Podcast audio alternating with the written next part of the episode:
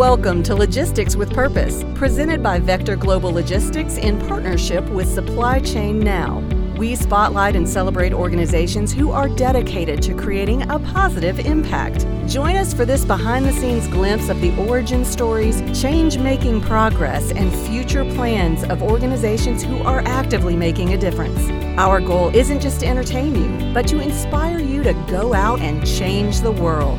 And now, here's today's episode of Logistics with Purpose.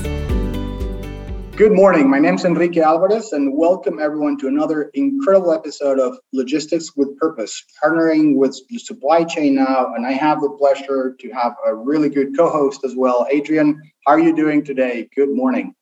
Good. Good morning, Enrique. Great to be with you. Doing well and uh, looking forward to having a great discussion here with Michael Jones. I think we're going to have a great guest. I mean, we uh, we're very well aware of what he has done and what his organization's done, and uh, it's going to be super interesting and fun. So, I'm ready ready to start talking with him.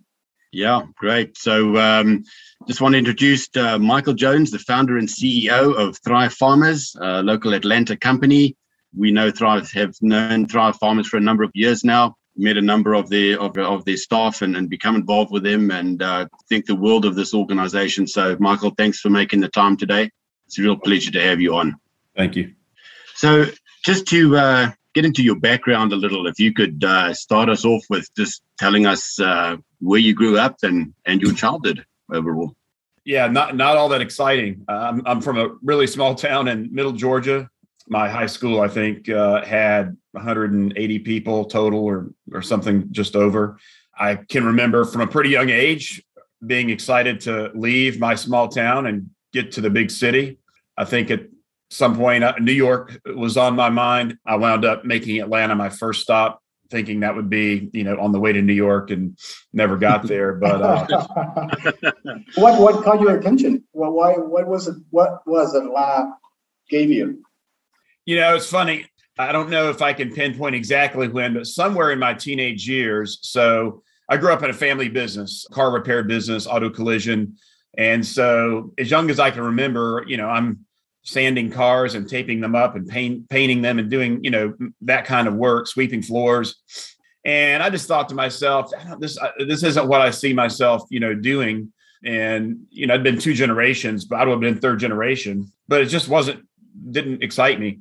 And somewhere in my teenage years, my dad turned me on to Anthony Robbins as a self help kind of guy. And I joke because I grew up in the 80s that between Anthony Robbins and Robin Leach, I had you know my bookends. I had I had one guy telling me what you know happiness and success looked like, and then I had another guy saying you can do anything you want if you just set your mind to it. So that really that really influenced me heavily. I mean, I, I started to really dream big. Um, I think I was already probably wired in a way to to think like that, just based on other things that you know were there from a young young age. But but that did start to to point me, you know, to leave my small town and to think bigger than maybe a lot of people around me. So yeah, you know, I, was, called a, in those days. I was called a dreamer. They're like, oh, you got your head in the clouds, right. and you're always dreaming about something big. So was your was your dad was your dad a little disappointed that you weren't staying in the family business, or did he? Did no, he my to give you your wings. No, my my dad was an encourager. He um he was a Marine, Purple Heart Marine. Um, oh. had you know left the small town as well and went around the world. He was a Vietnam veteran, and he's probably one of the most positive guys I've ever been around. I'm and sure. he he was just like you know you you figure out your path and I'll support you no matter what. So I always had the encouragement to do absolutely whatever I wanted, no expectations at all, whether it was school, work, you know, any of it. Right. He sounds like an incredible, um, like an incredible father and something that was very important, yeah. kind of like early on on your career and your being an entrepreneur. Is there something that he kind of like constantly told you, any kind of piece of advice that you could share with uh, the younger generations? Well, yeah, my dad had a really high standard of excellence. I mean, he he would tell me if you're going to do something do it right. And he just had not a lot of tolerance for halfway doing something and, and doing it lackluster. You know he he tended to be a bit of a perfectionist. Um, his work ethic was you know unbelievable. And you know he had worked in in his family business from a very young age to really help support the family. He was the oldest of six siblings. So you know very different time. Um, you know some family background that just you know was different and caused him to to need to have to do that but um you know i think i think i had the i had the freedom to to to dream but the expectation was you know, I don't care what you do. If you want to be a janitor and go sweep floors, that's fine if that fits your passion. But if you're going to do that, make sure you're the best at it. Just right. you know, do, do, or the the best you're capable of. He, he didn't even think that you know I had to be better than anybody else. It was just I needed to live live up to 100 percent of my potential, whatever that was. And so that was probably the one thing that I would say you know was there, and from both parents really was just the support and freedom to, and the work, work ethic probably too, right? I mean, you're hard exactly. You've always worked really hard, and I'm guessing that you get that from from them as well. Yeah, you know, I I work hard at the things that I'm passionate about. Like even in school, I mean, I had right. I had a pretty wide range of grades. I'd have A's in the things that I enjoyed or you know cared about, and I would maybe barely get by in you know something like physics, where I felt like it was just it didn't even make sense to me and I wasn't going to use it. Right. Uh, and so I just, you know, I, I, didn't, I didn't spend a lot of time dreaming about physics when I was away from. Not a lot of people can claim that. That's right. Any, so what was your favorite subject and were there any kind of sports that you were passionate about growing up? Yeah, so we, um, my brother and I um, raced motocross competitively. My oh, dad, so very, very typical. You know, my, my dad, I think we may have been six, seven years old I've got one brother, he's two years younger, and we were given just, you know, dirt bikes for Christmas one year and but more like trail bikes. And we started riding those and enjoying it. And so then my dad upgrades us to motocross bikes and then he starts wow. taking races. And before you know it, we're traveling around about a third of the United States at nationally sanctioned races with, you know, t- kids that are sponsored by big teams. And my dad's trying to, he's our mechanic and he's learning everything he can from people that he meets, and he's got our bikes functioning as private individuals, functioning similarly to these factory riders. And, you know, and we were gone every weekend for about six, seven years. We raced wow. All over the place, and our circle of friends really became more our racing buddies. So, so we did motocross and we did football. And my dad was the coach of our teams and just always really involved. He he was going to be there to guide us. And he would, if he needed to go back and work until midnight, he would do it to be coach of our team from four o'clock until six in the, in the, in, in the evening, you know. Did, and, he uh, race bikes too, or or, or he? You know, he did some. Yeah, he did some. Um, he raced bikes a little bit before us, which is wow. what got us into it. And then I think as we started to take off, he spent more time with us you know, years later, he started, he became a bodybuilder and wound up winning Mr. Georgia. And, oh, wow. Really? wow. He's years old. So, that is phenomenal. Just a super, just a, just a super achiever. Oh, yeah. He, uh, a super achiever, high, high standard of excellence. And yeah, so, absolutely. Um, wow. I dare say that I've lived up to any of that. You know, I think it's where I get my, my motivation from in certain ways, just seeing how well he did things. What an inspiration. Yeah. So, so uh, on uh, getting back to the bike racing, uh, the the the circuit. So were you gone pretty much Friday and and you raced Saturday and then traveled yeah. back Sunday, or raced right. Saturday and Sunday? Usually Saturday and Sunday. Uh, it, it depended on the weekend, but and I can remember, you know, I look at it more fondly now than I may have at the time every weekend because there were a lot of times where friends were having birthday parties or other things that you'd miss that we'd miss because we were gone racing. Yeah. And it was for a season. The racing season, I forget what it was now, but it tended to be sort of right at the end of football season all the way through spring. So those two things kind of lived in harmony. We could do football and motocross. But for the season, the motocross season, we were gone almost all the time. Right. I don't, I don't know too much about the, the motocross circuit and, and that world. Have you seen it?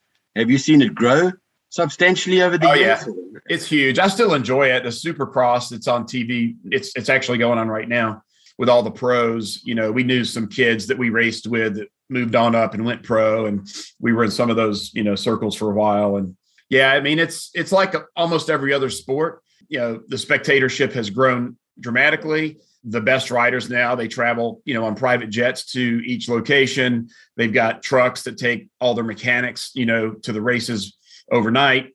You know, the best guys make tens of millions of dollars in sponsorships and you know, they're like it's just like football, basketball, baseball, you know. Right. Yeah. Did you Probably, and your brother know, ever try to go pro or no, I don't think being that good. Or? Neither one of us were really at the level probably to truly go pro. It, it's just like any other sport. You know, the further up the ladder you get, there's right. truly just a small elite number that's the absolute elite. Yeah, it is the elite of the elite. Yeah. So my and brother was better that, than I was, but really? but neither one of us were going to go pro.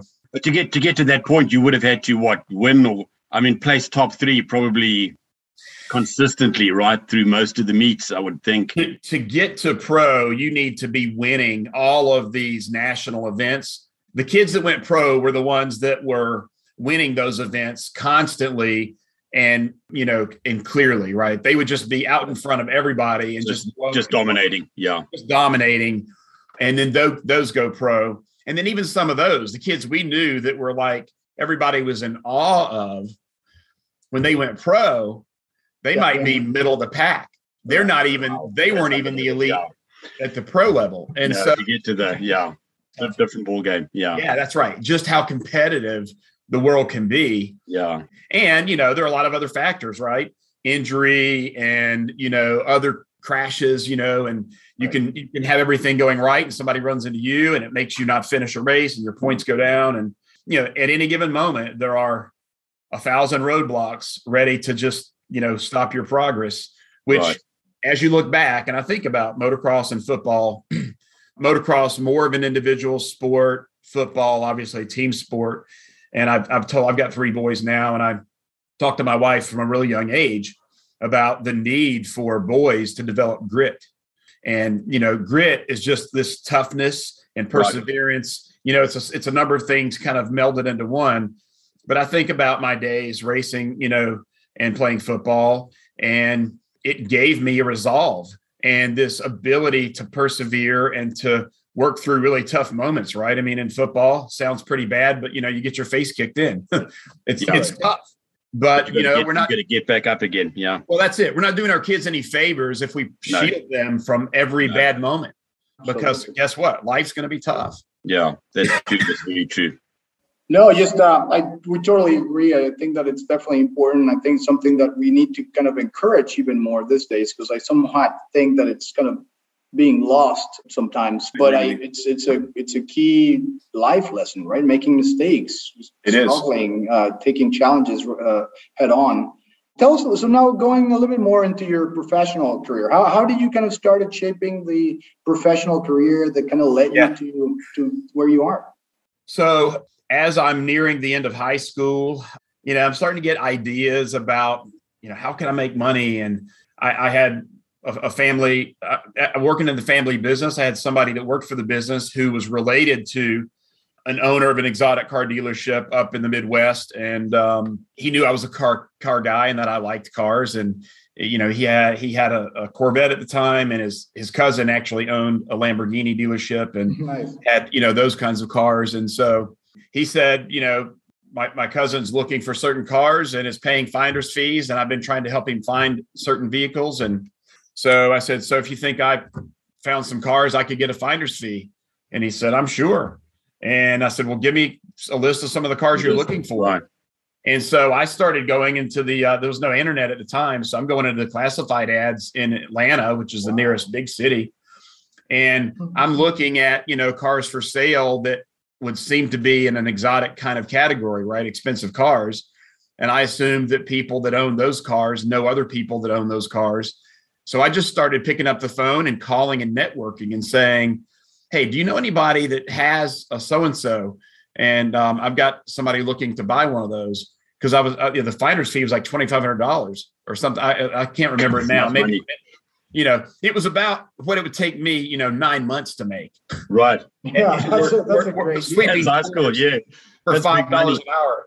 And um, so anyway, that that turned me on to this idea. So I can't even remember the details exactly at this point, but I I found I connected with somebody, you know, through about three or four phone calls and found one of the vehicles and got paid a fee. And I saw that work. And so it took all it took was, you know, that connection to success to go, wow, okay. If I just persevere through these phone calls enough, I'll eventually get to a place where there's a payoff.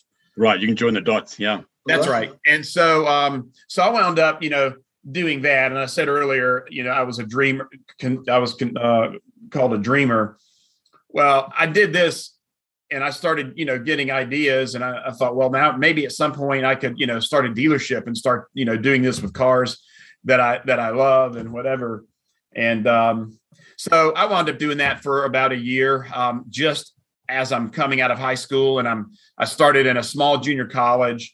Uh, my parents had divorced as I was graduating high school, and the money was really not there for me to go off to school like so many of my friends to big, you know, big colleges and have the campus experience and um, it, it, just wasn't in the cards for me. So I was driving back and forth to a small college, and frankly, I got pretty pretty bored pretty quickly. Uh, I wasn't interested in this the material being talked about in class. I was sitting here thinking about how could I sell the next car, and um, so anyway, I, I, chased that for about a year. I wound up dropping out of uh, that college thinking I had an opportunity with a guy I'd met in that business to potentially get a, a factory authorized Ferrari dealership. And we had a whole story and we, we, we put together a business plan. And so here I am, 18 years old, you know, putting together a business plan that I had no idea. I had to just use common sense to figure out what, you know, might be possible. And, um, you know, story for another day. It just, it wasn't meant to be and it wasn't going to happen. But I, I, I learned. And from there, I jumped to another business opportunity and you know, acquired some debt in the process of both of those. My my mom had loaned me some money uh, during the car phase, um, and then once more for this this new venture. And neither one of them worked out, but I had this debt to repay now, and so um, you know that that sent me on another course. I wound up moving to Atlanta, taking a job as a stockbroker trainee. Had somebody that agreed to teach me the business, and I did. I worked in that business for about five years did a number of different things and I and I feel like that's where I started to learn a lot more. I learned about, you know, trading stocks, I learned about sales, you know, being a stockbroker was predominantly about selling.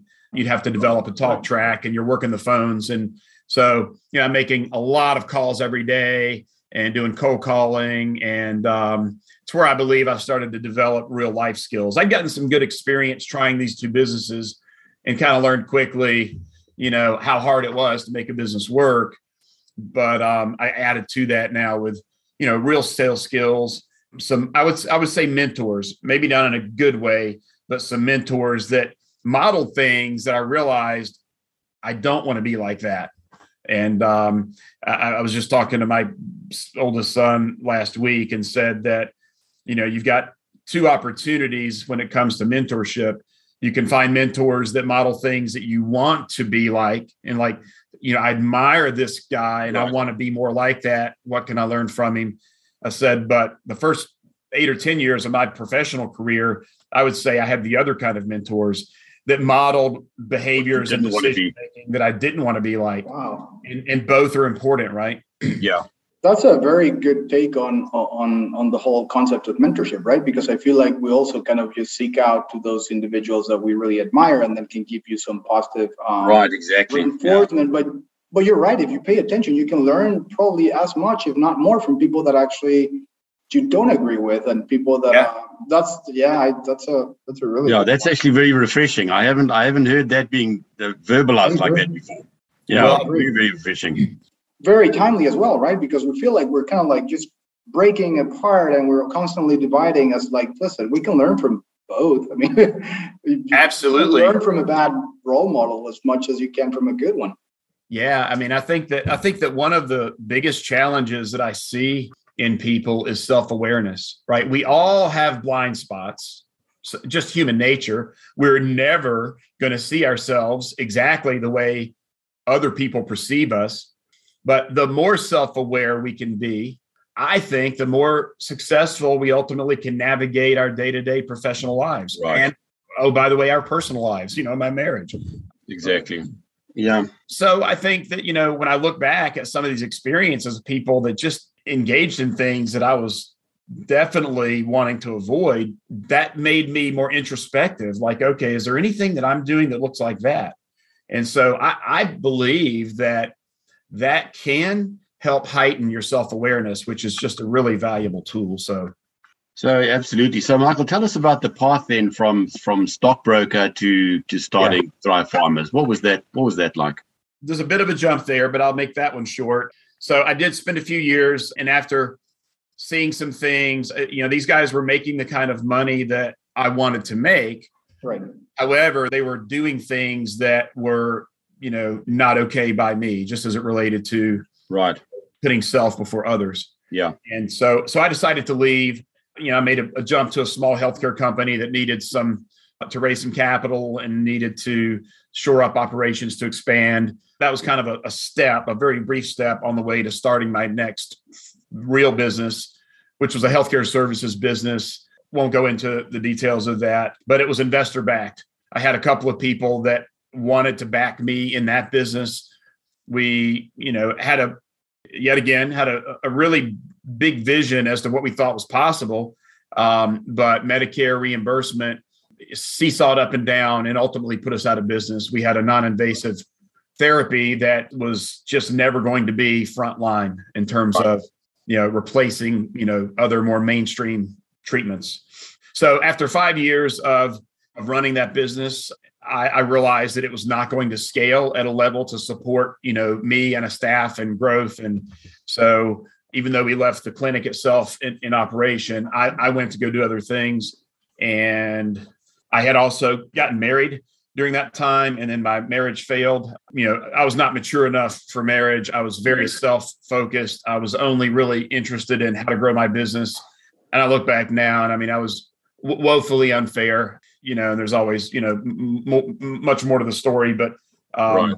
I just, you know, I, I, was 30 years old and I was at a crossroads where this business that I had, which frankly did have the potential to scale very large, and and my dream for it was, you know, big, and and it coincided with the dreams of my childhood. You know, I wanted to I wanted to have a certain net worth by the time I was 30. I wanted to be on certain lists and have certain accomplishments and and and feel like I had made something of myself because at that time I thought the measure of a man had to do with what I had accomplished professionally. Had, yeah. yeah, and what you had goes back to that whole Robin Leach analogy, right? Right. Watching lifestyles of the rich and famous, and I'm like, oh well. Comparing yourself to that, yeah. That's right. If you're successful, then obviously you're rich, and it means you've got these things. And so so I was just, you know, I was my compass was off, and this didn't come from family. I didn't grow up in a wealthy family by any means. It just came from, you know, this this message that was coming out of media right at the time. I was I was listening to the wrong messages, and so right. so at a crossroads of thirty, I was I was at a I was almost I was really at a dead end. I had tried to I had a concept that I had ginned up with my dad to do kind of a consolidation and roll up in that collision industry had a lot of reasons to think that that was going to go well. We had funding committed from some pretty big entities. The dot com bust happened and the funding just got pulled out from under us just before closing, literally like two weeks before closing. And I had uh, a, new girlfriend and we had bought a house and we're living together. And then all of a sudden, some things were blowing up and not going well there.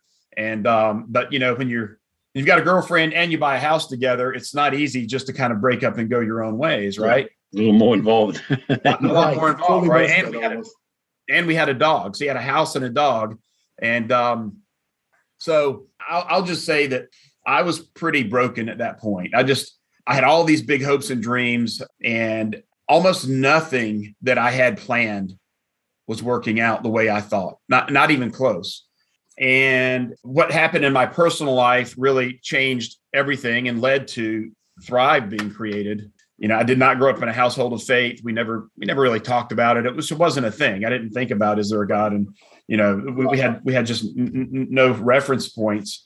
But my girlfriend at the time was working in a church in Midtown Atlanta in the nursery on Sundays, and she said, "Hey, why don't we go and visit this church where I've been working next Sunday, and I'll mark off and not work." And so I, I didn't really. I said, "Well, I, I, guess I don't know what that's going to do, but I didn't have any other answers, and I thought, right. why not?" Yeah and you know also another story for maybe another time but that was the beginning of uh, an incredible change in my life and my understanding of you know what my life could be about and what matters and why.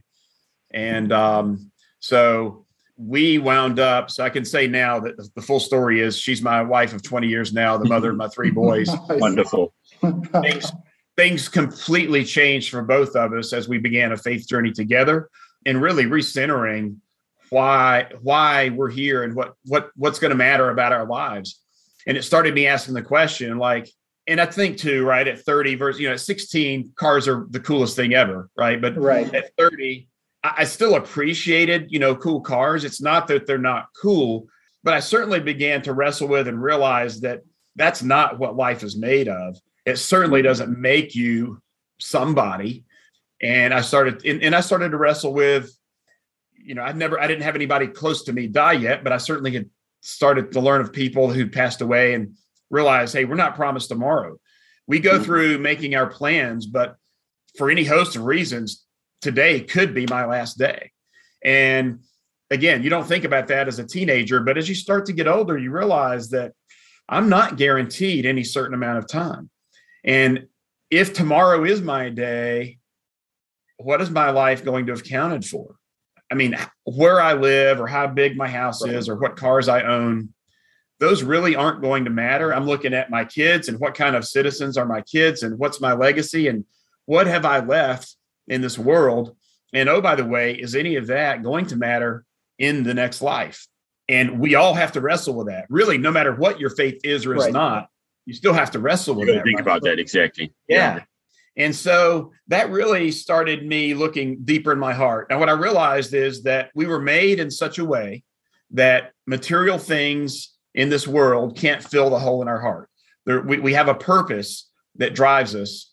And until we find that purpose, we're going we're going to keep spinning, right? We're going to keep looking for something that um, gives us meaning. and somewhere about this time, I started another, you know, I started another company. It was another healthcare company, but it was um, it, it was a it was a, a meant to to manage costs around high dollar implants. So hips, knees, pacemakers, defibrillators. Think of all the different implantable devices that are really expensive in the medical world. Um, and we had been working with certain factions and, and, and for a couple of years part time. And then we saw an entry point. I had a couple of guys that were working with me on this business. And we saw an entry point to make it into a full time real business every day. And we did. And our timing was just really good. And um, that company started to really grow.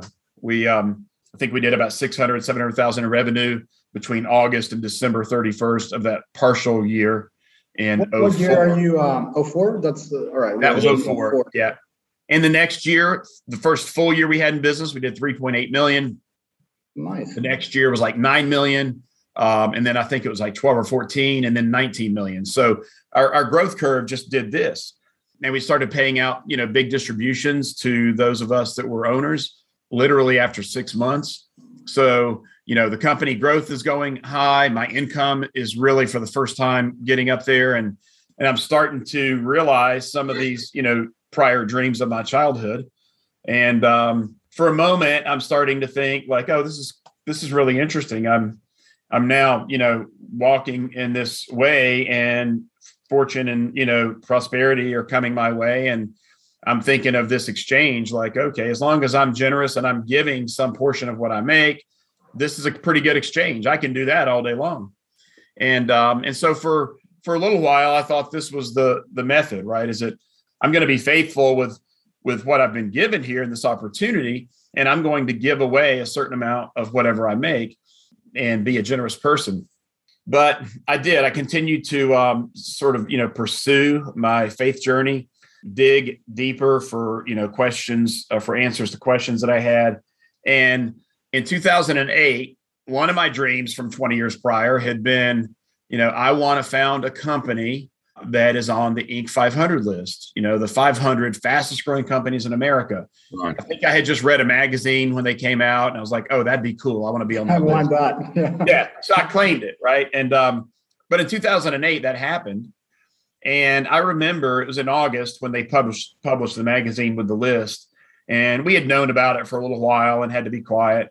But when that finally happened, it was kind of exciting, like for the day that it happened. But I remember how quickly the excitement wore off. And I couldn't, you know, I couldn't hang on to it. And I remember just sitting at home in, in my living room with just sobbing, with tears coming down, thinking, is this all there is? I spent 20 years dreaming of this moment and I couldn't hang on to it for even a day or two. Right.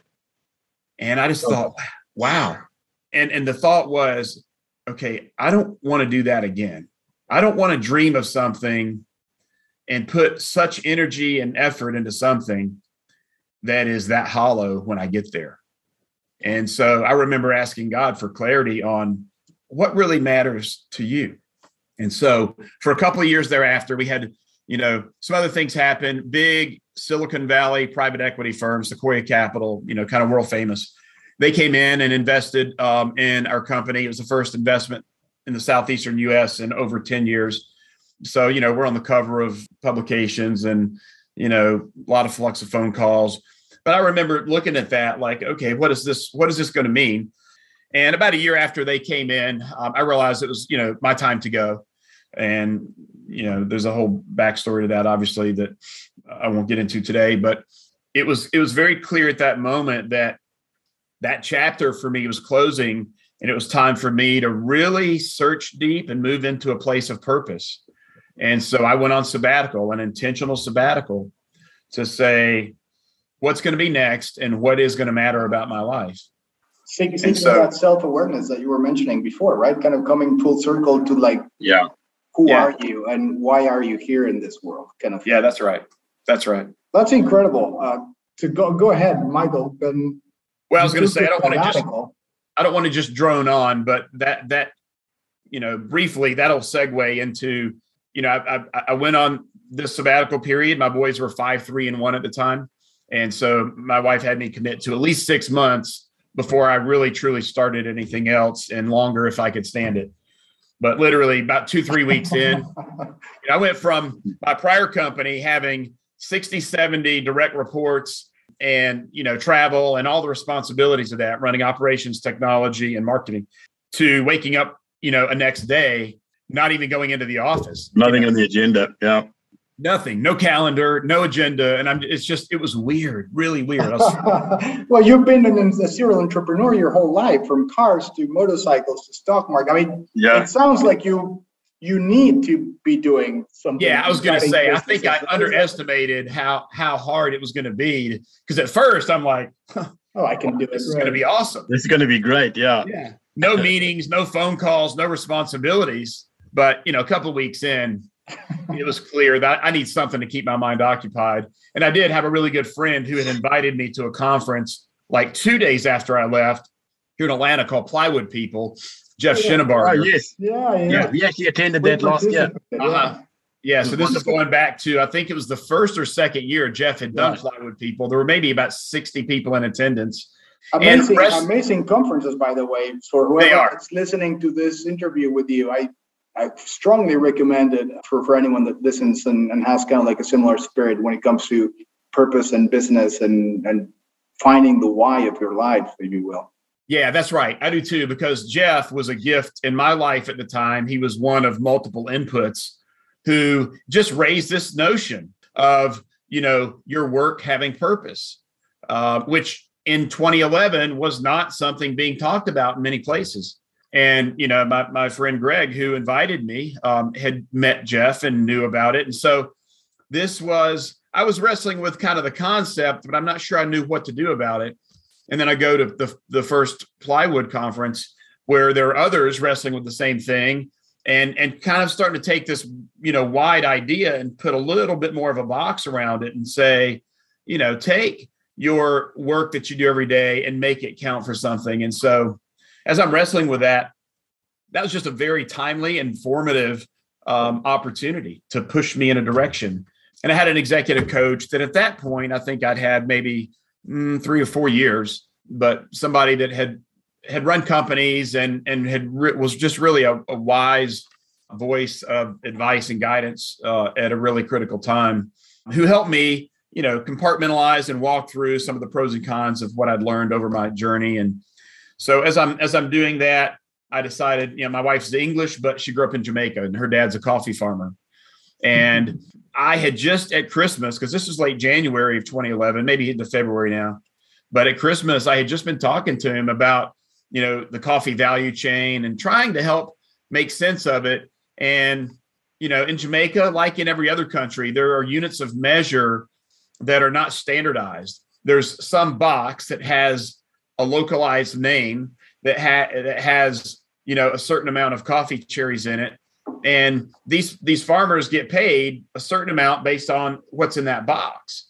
So it's consistent. They know what the box looks like and even what it measures but it definitely doesn't equate to pounds of roasted coffee to the, right to the yield exactly right. That's exactly right. So you have to do a lot of work and most farmers don't know. They they are used to selling that raw product and they lose ownership and trace transparency after that point so it was really hard when I'm talking to my father in law because he just didn't have visibility in the supply chain beyond what he did. And no, no sense of what he was doing in comparison to, you know, he grows Jamaican Blue Mountain coffee, the high altitude coffee that's worth $80 a pound in Japan. Mm. And um, so I had met a guy in Costa Rica that had been a lawyer and retired to Costa Rica to raise his foster kids. Um, he bought a coffee farm really as a hobby, no other reason. And he had some real estate here in, in Atlanta that he was going to, you know, develop, sell, and get income from over the years. But the big 2008 bust changed his plans. And so in 2011, when I met him, he was a couple of years in to trying to figure out how to make a living on this coffee farm he bought because he didn't want to move back to the U.S. and start over. And um, so he had enough knowledge to help me and my father-in-law figure out, you know, how to transfer it into pounds. And we ultimately figured out, all right, he's making about four dollars a pound on something that sells for 80 in Japan. So there's a big gap. right. Um, wow. But you know, Jamaican politics are quite complex. There's a lot of government intervention right. um, and and taxation, shockingly, in the levels before it leaves the country. So it's it's you know it's it's it's harder than than one might think. But what I also learned is that he's getting paid better than most farmers because in Costa Rica, for example, where Ken lived lives, you know, a lot of farmers were averaging, you know, a dollar fifty a pound or a dollar seventy-five a pound, and not much above the cost of production. It's only because my father-in-law's coffee has such value somewhere else that he could get the four dollars and make a decent living on the yield that he had. But that opened the door for me. And as I started wrestling with it, uh, it started, you know, lining up with my prayer of, all right, wh- what what's something that matters that I could go do? And what I learned, I went to Costa Rica after that. I said, okay, I need to just go walk the ground. So I went to Costa Rica and spent a week and walked farms and talked to farmers. And because everything I'd been reading here talked about climate change. You know, the problem in coffee was climate change. And so I'm expecting to go hear how all these farmers they they their their plants keep dying off because of climate or something and they they, they can't keep but that wasn't what i learned at all um, the the real toxic issue was lack of ability to predict or control pricing and them needing to basically sell every coffee bean they could produce to get every penny they could to try to survive another year and i just thought okay this is interesting this is and so I started to step back and looked at all these parallels from my medical device company. And I thought, okay, these are both $100 billion industries. Both of them have very fragmented, disjointed supply chains that lack transparency from one layer to the next. And in both instances, the people that actually know what's wrong are the ones inside the industry who benefit from it staying the way it is, not changing it. So nobody is going to disrupt themselves. Right. Right. And so I started thinking this needs to be fixed. This isn't okay. Farmers need to be able to, I mean, coffee is more valuable and in more demand than it has ever been at any point in history. Mm. Yet the farmer can't even make a living and they're yeah. dropping out every year by double digits. So at some point, there's nobody left to grow coffee because there's no money to be made aside from the fact that you've got families that just can't even support their the farmers that can't support their families. And so I say that at that point, you know, my heart was broken for that issue. And Michael, I realized. Quick question on that regards, because uh, yeah. for people that don't probably understand coffee the way you do, and me included on, on that list, because there's only once a year, right? Harvest is once a year, and you have to kind of just hedge yeah. the whole volatility of the whole year. And you get a wrong year, then you're basically screwed for that year, and you have to start over right. next year. What tell us just very briefly, tactically, like what what is the kind of components of that supply chain that you just uh, briefly described, and, and what are the the price drivers? Because you or anyone in the U- U.S. or the Western world, if you're paying one point whatever for coffee for a pound of coffee, but then you go to Starbucks and buy your coffee for, it's just you, you, there's a huge discrepancy there. You're absolutely right. You probably see it more clearly because you you you you know how much they're charging you for the coffee every day. Yeah, that's right. There's two components. There's the cost of production. So there are all the things that a farmer has to do to create, you know, to grow the coffee, right? And by and large, you know, there are, you know, inputs and other expenses they incur on an annual basis. And then there's, you know, equipment and land and the other things that kind of, you know, get amortized over a longer period of time. And those two things together, you know, equate to the true cost of growing coffee. And those don't really vary much year over year. As a matter of fact, they really just kind of creep up over time, right? But the price that a farmer gets paid is very volatile. and coffee, especially, we ultimately found this is true for almost every agricultural product for cocoa, for tea, for, you know, you name it, anything that's grown a far distance away from where it's consumed. But in coffee, there is a, a tradable index. And that index is associated with what's called commodity grade coffee. So it's really kind of low quality. A lot of it would be ingredients or just, you know, really low quality production level coffee. There's a smaller percentage of coffee, maybe 10 or 20%, that's called specialty grade, which is what, you know, a lot of your coffee shops are going to provide. And then there's some big brands that'll have a mixture of the two. They'll be kind of on the edge, maybe not all the way down at the bottom of the barrel, but they don't truly live at the top quality either. And so that index uh, fluctuates, and depending on sort of the region and the quality, there might be differentials. So if the commodity index is at a dollar seventy-five, certain quality coffees maybe you know 10 cents over maybe 20 cents over. So there there are all those factors but but in general the revenue that a farm can get is going to fluctuate based on what that index does.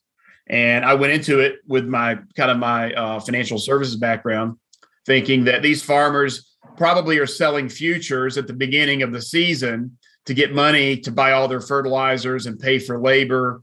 And and then they just have to deliver against that when the coffee comes in right so they're kind of already fixed that was the way my brain was working and it really couldn't be further from the truth i mean very little if any farmers are selling futures they're borrowing money from local intermediaries who are you know charging very high interest rates there's different names associated with those.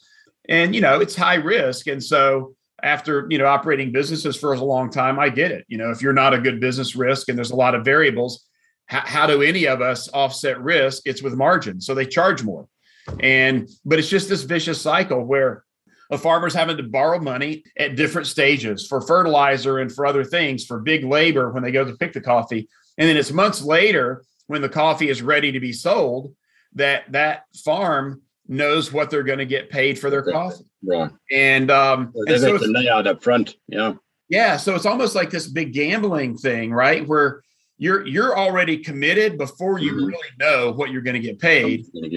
And when that time of year comes, this is the way 99% of farms work. Some of them, you know, are able to get a little bit more predictability over pricing, but it doesn't stay you know, so there are versions of volatility, but all of them live in a in a pretty wide risk corridor. And so when I went in, I just thought, well, coffee at the end point is is stable, right? There's not an electronic sign on the shelf for a 12 ounce bag of coffee that changes during the day, right? I mean, it's $12 for a bag of coffee right. today, next week at Christmas. You may get coupons every once in a while, but you, you know, the coffee, the price of coffee is fixed If you go into a store and you buy a cup of coffee, that price is fixed. So I just it just occurred to me if if coffee is fixed at that end, can we not find a way to have the farmer participate in the stability of that price. And of, of course, initially I kept having people say, well, you can't do that and that won't work. And, but so I kept saying, okay, then why? And I just, I could never get any really good reasons as to why it wouldn't work. It was just, that's never going to work. Right. And I don't know, I'm a little defiant. I'm, I'm, an, I'm a, very much a nonconformist. I, I, I can't stand people saying that, you know, just do what you're told, just shut up and do what you're yeah, told, right. ask questions right? That goes against my nature. I'm going to ask questions, I'm going to challenge it, and I'm going to find out is there, you know, a real substantial reason that we can't change the way this is being done. So, and, and Ken, the guy that I met, um, the way he was surviving at the time, uh, he cut out all of the other layers. He didn't sell his coffee to the local co-op for it to disappear. He was roasting his own coffee, bagging his own coffee, and selling it to tourists at full retail. And he ran he in doing that he ran out of coffee. He sold the little bit that he could produce. So he started inviting other farmers in and said hey i'll show you my books and i'll do all the work but i'll give you x percent of the profits at the end. And so um, i thought well that that's not going to scale gracefully. You can do that in a small town with your two local neighbors but conceptually what if we change that turn that around a little bit and let's create a revenue sharing model initially on consignment because we didn't have the capital to go pay for coffee. But let's see if we can use the existing rails. Let's let's use all the existing players because we're not going to go build our own supply chain. But if if we can aggregate volume and de-risk the supply chain so that the providers that do things that are necessary along the way don't have any risk, right. they become a fee for service provider. We bring them more volume and we get a better price as a result and they actually just provide that one service and so by doing that we squeezed the balloon and we figured out that all those costs in the middle had so much risk that the real cost of the service was a lot less if we took away the risk mm. and so we go to the end customer and say we want to bring the farmer into partnership we've got a model that's going to have a revenue share. The farmer gets a predetermined fixed percentage of whatever price you pay us and they know in advance what that is. And then we're going to we're going to add value. We're going to do all these things in the middle. We're going to coordinate everything. We're going to build a brand story around that so people know that this is worth getting behind. And you can benefit from telling that story. And the farmer benefits right. from your stable price.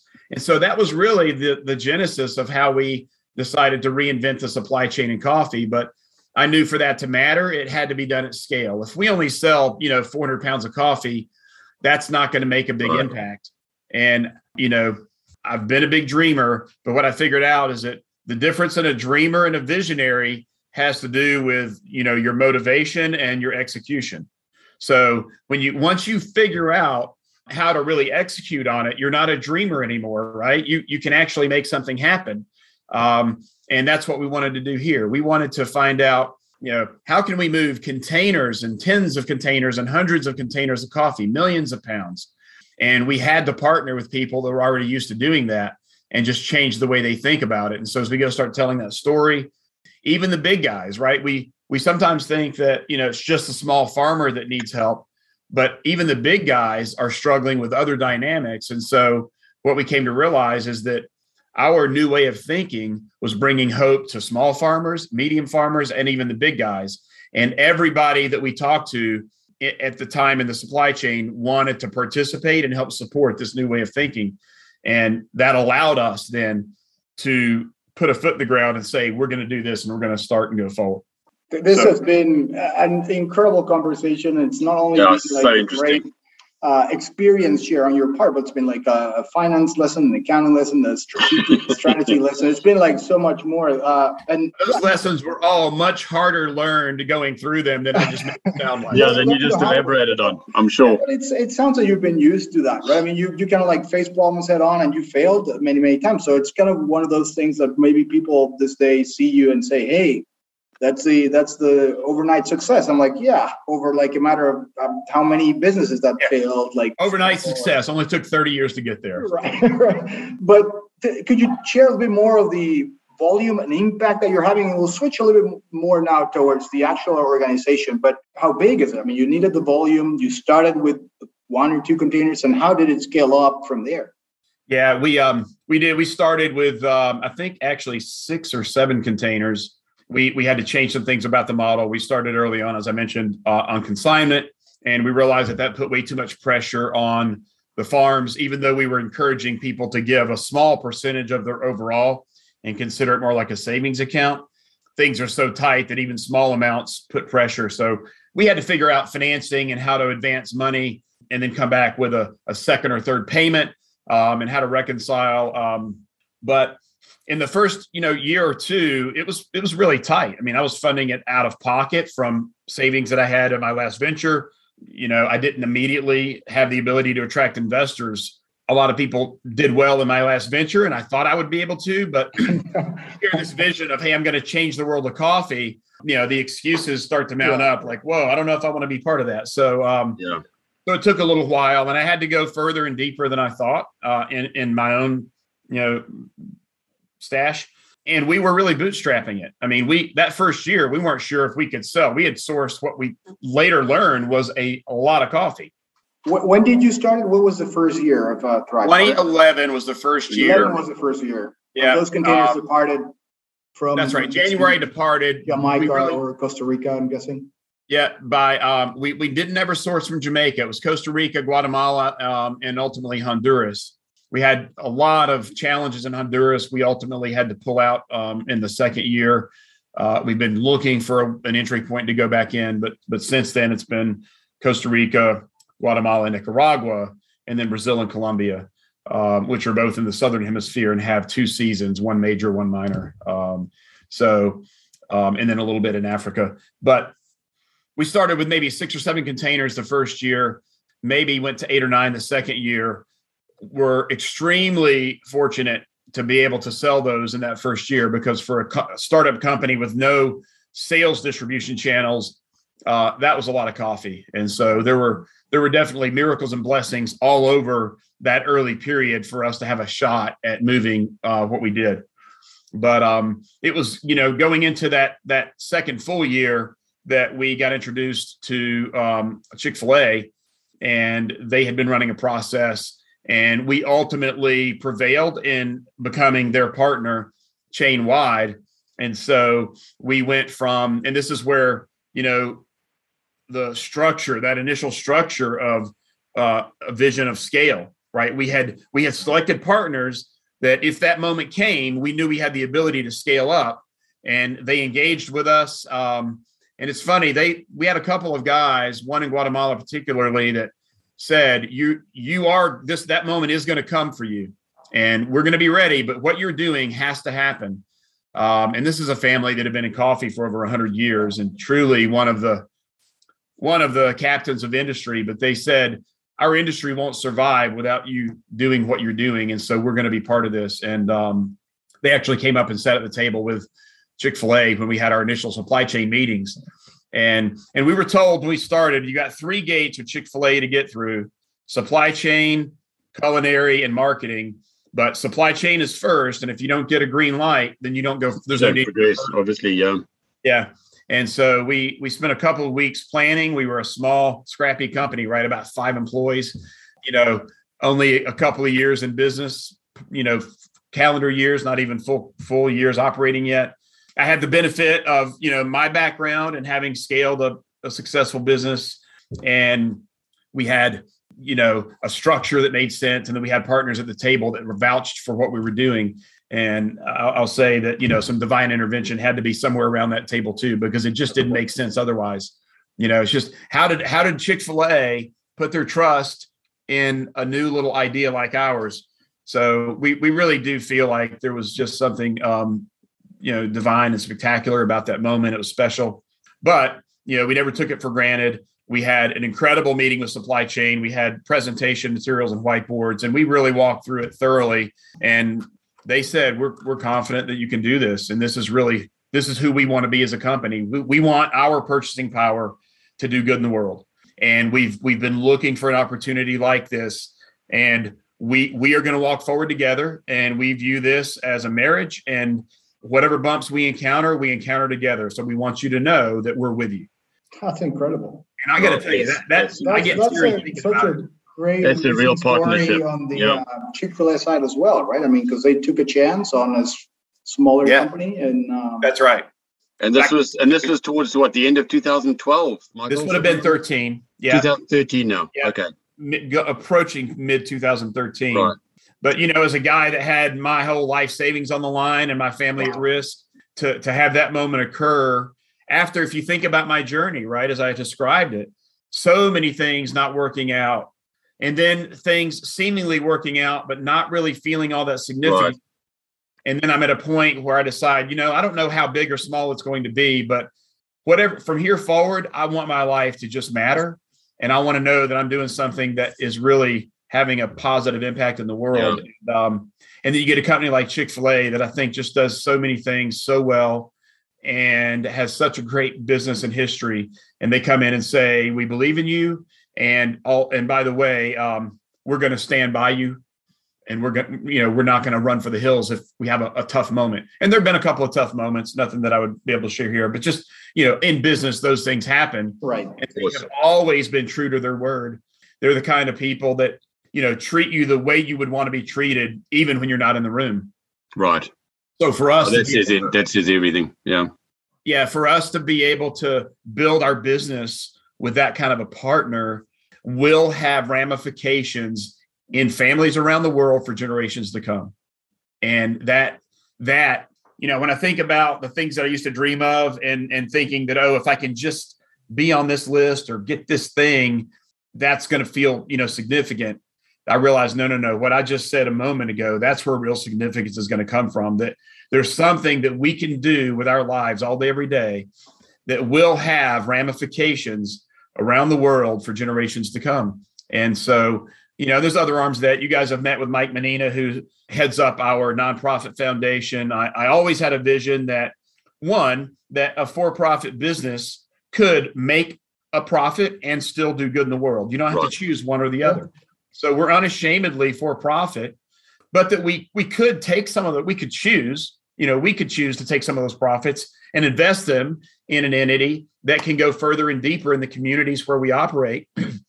and we can help build up the leaders of tomorrow. We can help create solutions to problems or bring resources to bear to create solutions to problems that they face Right. um, you know, we believe that we can Uh, help, you know, solve some root causes that we all deal with. And so, so we've tried to take our, our business and look at it holistically and say, how can we do business differently, you know, day by day?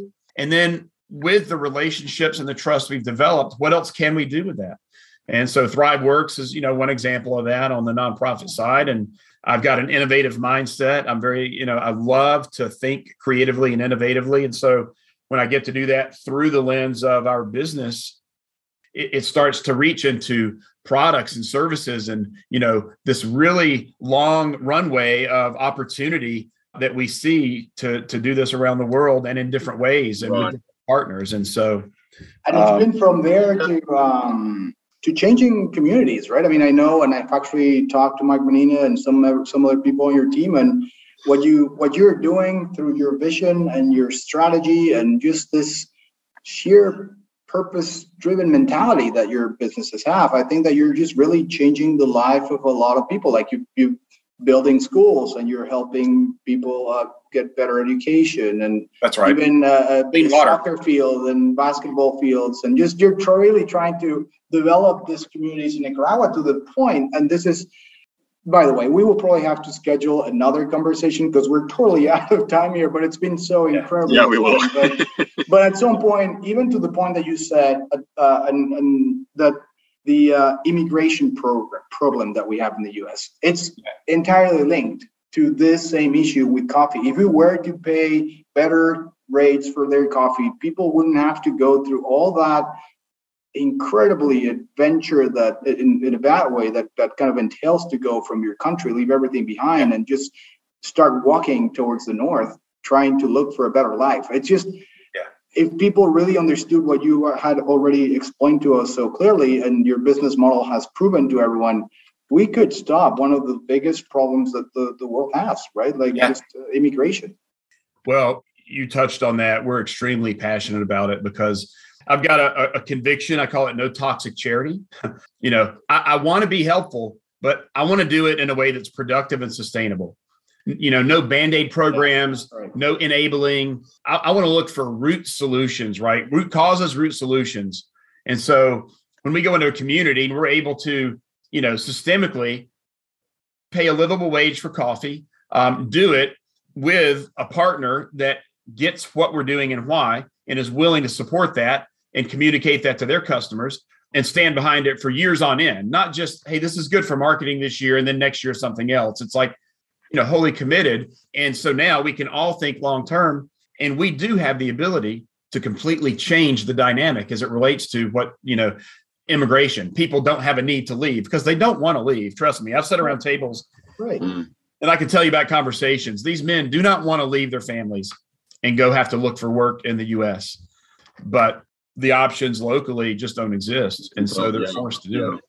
Um, Michael, telling uh, talk about uh, uh, programs, and uh, Enrico, I know you said we're running out of time, but but you launched uh, uh ThriveWorks Labs last July. Uh, I saw. Can can you tell us the thought thought process behind starting that, and and how that's looking now, six seven months later? Yeah, it's still quite early, um, and that was really you know credit goes to Mike Menina. Uh, we're fortunate to have somebody with his skill set and experience and talents to lead an organization. You know, I, I birthed a vision for what I wanted us to focus on as it relates to leadership development and you know community involvement and programs and things that we could help you know maybe coach and assist forward through what became Thrive Works. But Mike, about a year ago, year and a half ago, started to have you know other ideas as to how could a nonprofit function in these communities and bring different types of innovation and he had a, a, somebody that came on as a fellow who was extraordinarily br- bright um, and talking through ideas. And so this this idea of Thrive Labs, ThriveWorks, the labs w- was birthed where, you know, what ThriveWorks does every day really is tries is enhances our business model relationship, right? It's just an accelerator of the relationships that we have through our business model. This idea of commerce, where you know we provide something of value but so does the farmer and we both benefit from it. But labs is really charged with you know thought leadership and innovation. What are things that that can go further right? Does it have to do with other things going on in the world that could then be brought into and add value to these communities and these farming families so they're very early in the incubation stage i would say but the premise is to incubate ideas that will accelerate and go further yeah. than just the Thrive Farmers model. Because what we really care about um, are the communities, right? The people as it relates to the Thrive model. Now, we've learned, we talk so much about the farmers, we've also learned that we have to be very vocal at saying, hey, our own team members are as important as our farmers. We we we can't, you know, leave our team behind and just focus on farmers. So I want to be careful that you know, we, we care about all people, our team internally, vendors and partners that we do business with, customers, right. clients, you know, out in the world, whether we buy from them or they buy from us, and our farmers. So it, it's it's an entire chain that exists, you know, in harmony together. So Right, right. We will link. Uh, we had the pleasure of interviewing Mike Menina as well, so we'll link it to this episode as well. And of course, uh, Michael, if you don't mind, I think that we have tons of tons of different questions, very interesting questions yet to cover. If you don't mind, we'd love to have you back at some point. Before we kind of like close this uh, interview, I would just like to ask you one very brief, quick question. Did you love coffee as much as you probably do now before you started all this? Was coffee even a part of your life? No, really interestingly. That's, I, am um, so happy that you said that because uh, right. I wanted I wanted to love coffee, but I couldn't find coffee I liked. It was always what I've what I've come to learn now is apparently I was always drink I was always drinking dark, really dark right. roasted coffee right. that was not pleasant. And um, so I'd kind of given up on coffee. My wife, girlfriend at the time, introduced me to English tea, right? It was black tea with yeah. milk and sugar. Oh, yes. Right. So I was a tea guy, and I started delving into coffee, That's and then I started to realize, oh, wait a minute, there are different ways to enjoy coffee, and I got back into it, and then and then I realized, and so now I love coffee, and I actually also love tea. Well, well funny, thank you so much. Oh, go no. Funny enough, I could have, I could have, I think I could have ruined the relationship with uh, with Thrive two years ago when Enrique and I went to to meet Mike at your offices, and and uh, he made the, the, coffee from scratch and weighed the water and did everything, and uh, I committed the mortal sin of asking for milk and sugar. So uh, yeah, you know what we say is enjoy it the way you like it. Exactly. And I drink coffee black almost all the time now, but there are times where I enjoy if it's a little darker roast I still enjoy some cream and a little sugar in it. So. There you go. All right. Yeah. I feel. I feel. Enjoy it any way you like it. That's the thing. I'm, taking the shame away from you. You're free well, now. Thank you. Thank you for sharing it with me. Two years, uh, kind of uh, carrying that burden, Adrian. That, yeah, um, exactly, exactly. I feel freer now. Michael, thank you so much. Again, this has been an incredibly engaging conversation with you. What you've done is inspirational and inspired a lot of people to kind of start acting more purpose mentality. And so thank you, thank you so much for participating. For everyone else that listens to this episode, if you like interesting conversations like the one that we just had with Michael, please don't don't hesitate to join us. Please hit subscribe and thank you very much. We'll see you again on another episode of Logistics with Purpose. This is Enrique Alvarez and Adrian Purtill. Have a good day and thank you once again for listening.